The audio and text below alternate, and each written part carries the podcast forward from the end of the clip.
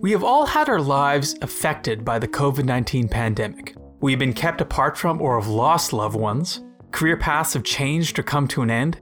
And issues related to mental health and financial uncertainty have only intensified. With the first vaccines now approved and being distributed, the months of quarantining, social isolation, and binge watching Netflix will soon be coming to an end. But as we open our doors and prepare to receive the vaccine, what lives will we be returning to? This is After Immunity, a UMFM limited series that aims to explore the questions surrounding what our individual and collective worlds will look like after we've gained immunity to COVID 19.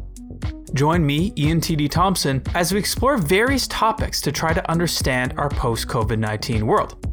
Over the next few weeks, we'll be exploring inequality, the local arts scene, mental health, the urban environment, and the next pandemic, chatting to individuals with varied backgrounds and expertise.